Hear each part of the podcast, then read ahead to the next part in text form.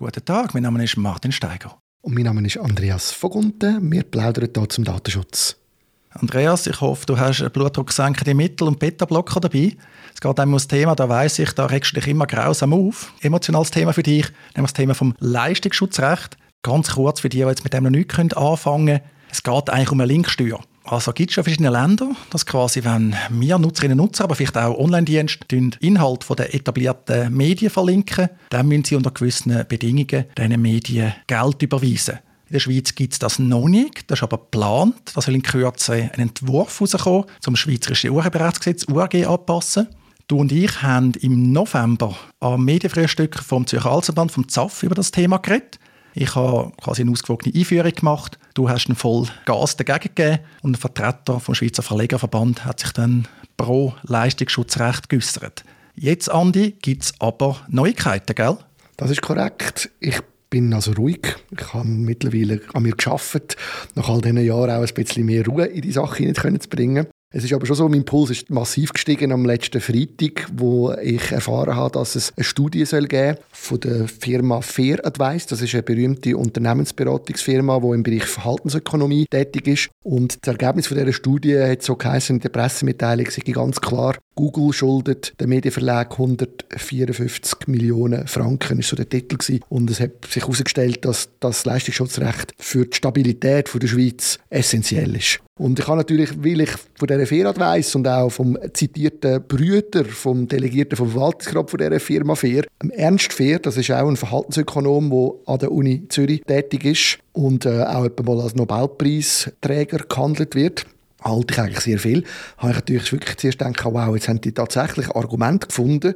Kann ich mir zwar fast nicht vorstellen, aber ich habe wirklich zuerst gemeint, die haben jetzt wirklich etwas können zusammenstellen können, das den Leuten einleuchten könnte. Ich habe dann die Studie, die da zitiert worden ist, genauer angeschaut und ein wieder können aufschnaufen. Darum bin ich jetzt eben auch relativ locker drauf, weil dort ist nur heiße Luft produziert worden. Was ist denn das mit dieser heißen Luft? Vielleicht noch, wie verstehe ich das Ganze?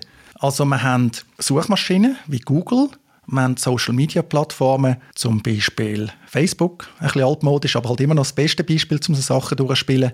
Und dort tut man dann Inhalt veröffentlichen, also Links setzen auf Medieninhalt. Dort kommt übrigens so ein Preview. Das erwartet man heute, glaube ich, auch, dass man ein Bild hat und einen Aris. Und eigentlich wäre doch jetzt noch naheliegend, dass man sagt, okay, die Plattformen, vielleicht auch die Nutzer, wenn ich den Link als Nutzer selber setze, ja, dann mache ich doch Werbung für die traditionellen Medien. Wieso sollen jetzt Plattformen die Medien zahlen und nicht umgekehrt? Also die traditionellen Medien, die ja Werbung verkaufen und die kommen jetzt nie auf die Idee, wenn ich jetzt zum Beispiel im Tagesanzeiger durch Werbung buche, dass wir sagen, oh Herr Steiger, wir zahlen Sie dafür, dass Sie bei uns Werbung buchen. Also irgendwie ist das doch verkehrte Welt.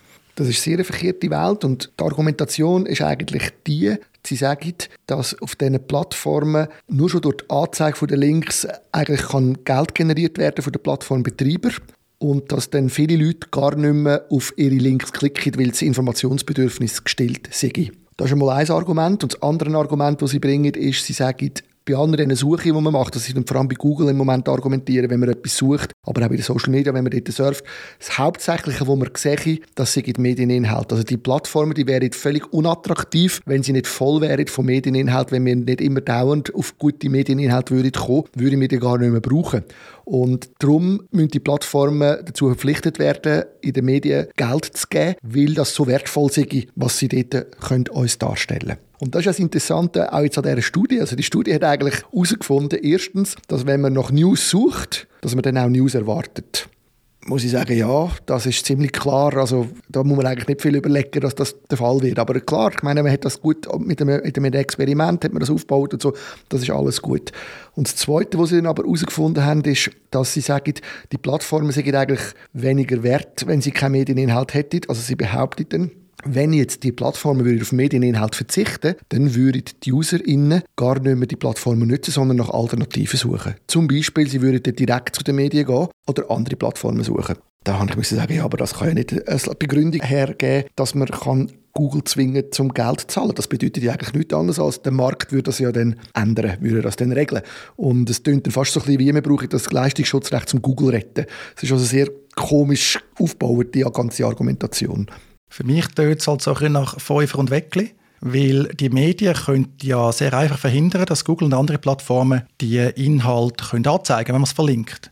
Die Links können sie natürlich nicht verhindern, wenn es hoffentlich auch nicht. Die Links sind ja doch noch wichtig im digitalen Raum. Aber sie können ja sehr einfach verhindern, dass da zum Beispiel eine Vorschau generiert wird. Da gibt es ja Metadaten. Also es gibt Möglichkeiten. Aber irgendwie, sehe ich das richtig, die Medien wollen Aufmerksamkeit von den Plattformen, direkt und indirekt. Und ich sage indirekt durch Nutzerinnen und Nutzer. Auf der anderen Seite wollen sie aber eben nicht dafür zahlen, sondern im Gegenteil wollen sie für das auch noch Geld haben.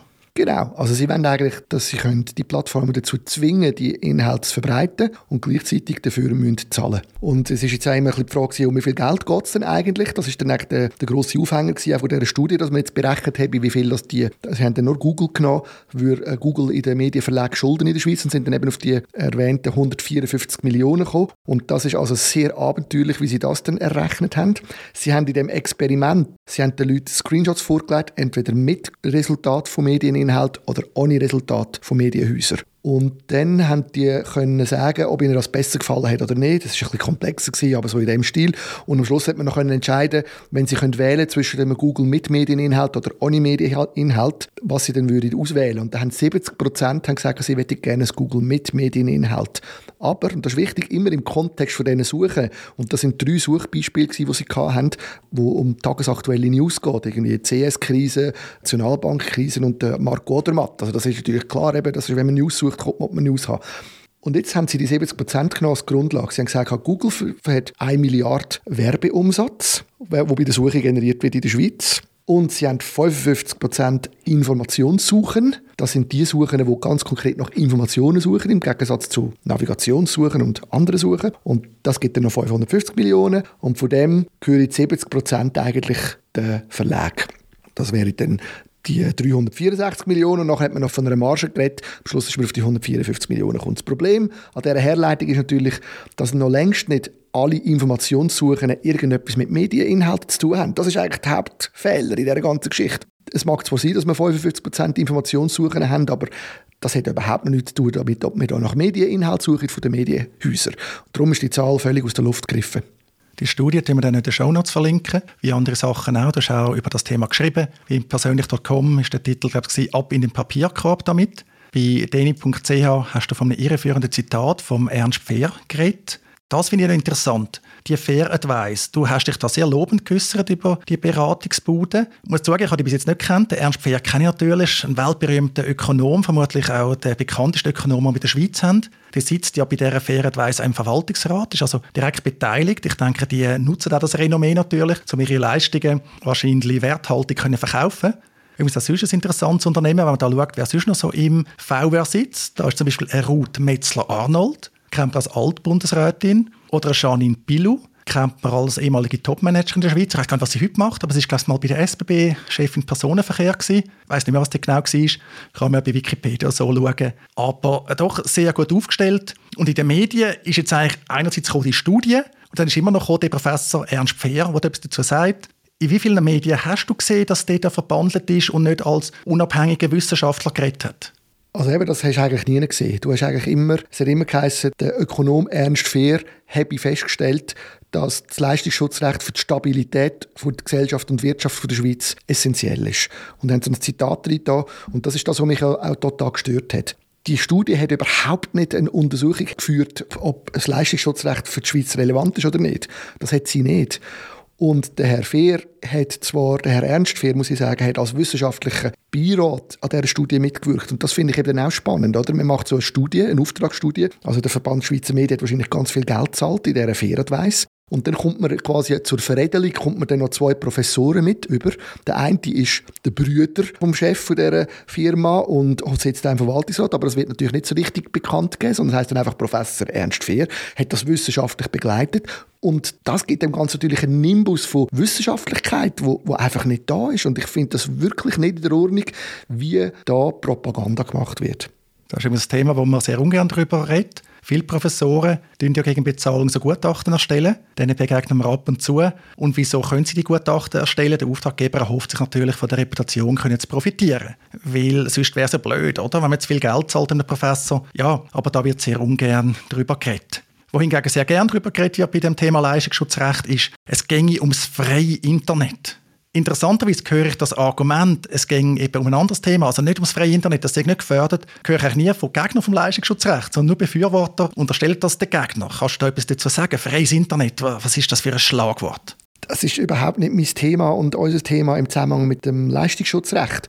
Es kommt wahrscheinlich von früher, also wo die ersten Diskussionen zum Leistungsschutzrecht waren, hat man auch noch nicht so recht gewusst, wie das denn soll sein mit diesen Links. Und es ist im Zusammenhang mit der gesamten Revision vom Urheberrecht ist damals tatsächlich ums freie Internet gegangen. Also damals, wo man das Urheberrecht revidiert hat in Europa und auch bei uns in der Schweiz unter dem Begriff Achur 12 bekannt, dort hat man ja Päckchen gehabt. Und dort ist es um viel mehr gegangen als nur das Leistungsschutzrecht. Dort ist es auch um Uploadfilter gegangen und Haufen andere problematische Ideen von der Urheberrechtsverwertungsindustrie, und in dem Zusammenhang hat man natürlich immer wieder auch von der Gefahr vom freien Internet geredet. Das ist aber jetzt im Zusammenhang mit dem Leistungsschutzrecht überhaupt kein Thema. Und das wird einem immer so ein bisschen als Strom unterstellt. Man will, das Internet sei sowieso nicht frei und was weiß ich. Ich will gar nicht über das freie Internet reden. Ich will einfach darüber reden, dass es absurd ist, dass die Verlage so einen Front sich sichern können. Einfach so, weil sie gerade die Möglichkeit haben, direkt die Politik Eingriff zu nehmen. Jetzt eben könnte man ja sagen, okay, das ist zwar stoßend, aber links kann man wohl weiterhin setzen. Da wird halt irgendwie abgerechnet, das sind ja die Richtigen, die zahlen, da die grossen Plattformen. Man redet ja davon, dass das Plattformen sein die mindestens von 10% der Schweizer Bevölkerung genutzt werden. Die meisten Plattformen sind jetzt auch nicht textorientiert oder so, also wieder ganz wenige treffen, eben Meta, Google, was man halt so kennt. Ist das nicht okay, wenn die da ein Geld mit abdrucken? Da profitieren doch am Schluss vielleicht alle in der Schweiz. Genau, das ist eines von den Argumenten, die immer wieder kommt. Es macht ja nichts, es betrifft ja nur die Grossen und es wird zwischen Privaten erledigt und das hat auch gar keinen negativen Effekt. Das stimmt natürlich so nicht. Das erste Problem, das wir haben, die Art von Entgelt wird der Clickbait-Journalismus, der sogenannte, weiter fördern. Also die Idee ist natürlich, dass man ja dann pro Link, der genutzt wird, kommt man nachher etwas über. Und das heißt, je mehr Links ich habe, wo in der Suchanzeige dargestellt wird, desto mehr Geld werde ich bekommen. Das bedeutet, es wird noch viel mehr Schrottware produziert werden, einzig und allein, um können von dem Leistungsschutzrecht zu produzieren. Das ist schon mal eines der Probleme. Das nächste Problem ist, dass dann bei allen Urheberrechten ist das immer das Problem, dass eigentlich du nur in der grossen Masse wirklich etwas kannst verdienen. Das heißt, die kleinen Verlage und alle die, wo wir jetzt darüber reden, dass wir die will, denen will helfen, die werden von dem nicht viel haben, die werden ein paar Brosamen bekommen. Hingegen die grossen Konzerne, die könnten das richtig fett monetarisieren und das bedeutet, das führt eigentlich zu einer weiteren Konzentration in der Medienlandschaft, die in meinen Augen als Gesellschaft total total unerwünscht ist. Und der dritte Punkt ist, es wird einfach zunehmend schwieriger werden, auch wieder mit innovativen neuen Modellen kommen. Selbst wenn man dort irgendwo eine Schwelle hat, es wird einfach keine Konkurrenz geben. Also am Schluss führt das zu mehr Konzentration und zu schlechterem Inhalt. Ich bin gespannt, was in der Schweiz tatsächlich eingeführt werden soll. Ich muss sagen, das hat sehr gute Chancen. Die grossen Medien Schweiz sind natürlich äh, super vernetzt im Lobbying, sie haben einen starken Hebel. Kaum ein Politiker, kaum eine Politikerin will sich mit den grossen Verlegern der Schweiz anlegen. Gerade im Wahlkampfjahr wäre noch blöd, wenn man die Medienpräsenz dann vielleicht nicht mehr hat. Also da ist auch ein Geben und Nehmen. Wir werden es sehen. Der Entwurf hätte ja eigentlich schon Ende des letzten Jahres erscheinen Man hat gesagt, äh, er kommt jetzt im März. Mal schauen, ob sie es noch schaffen, diesen Monat. Ein neues Thema ist ja so ChatGPT, Artificial Intelligence. Das muss auch äh, zu denken geben. Also sehen wir, Vielleicht noch etwas, man redet ja einem Leistungsschutzrecht. Eigentlich ist es eben gerade nicht ein Urheberrecht. Also man erreicht die Schöpfungshöhe nicht. In der Schweiz sind halt die Leistungsschutzrechte oder verwandte Schutzrechte im Urheberrechtsgesetz untergebracht.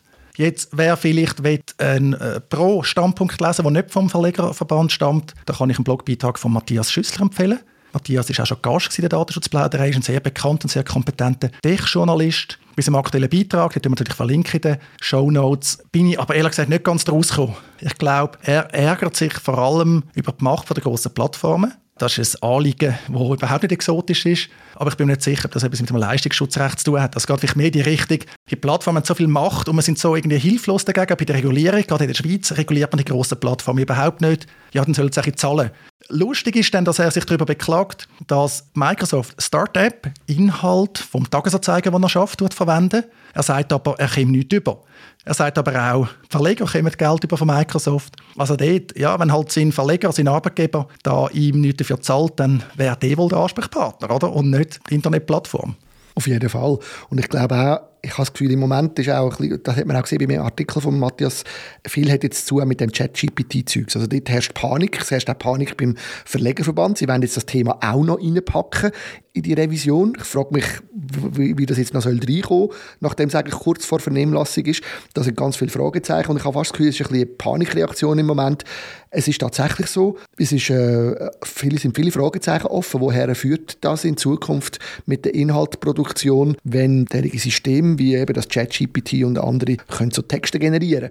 Da ist vieles offen. Ich mache mir jetzt da eigentlich nicht so viel Sorgen, das wird einfach ein weiteres Werkzeug sein, aber letztendlich glaube ich, dort liegt viel der Hund begraben, warum es im Moment so viel Panik herrscht und man das Gefühl hat und dann mischt man alles durcheinander und ich würde auch mal eins betonen, das Leistungsschutzrecht hilft denen allen nicht. Das muss man sich einfach klar bewusst sein.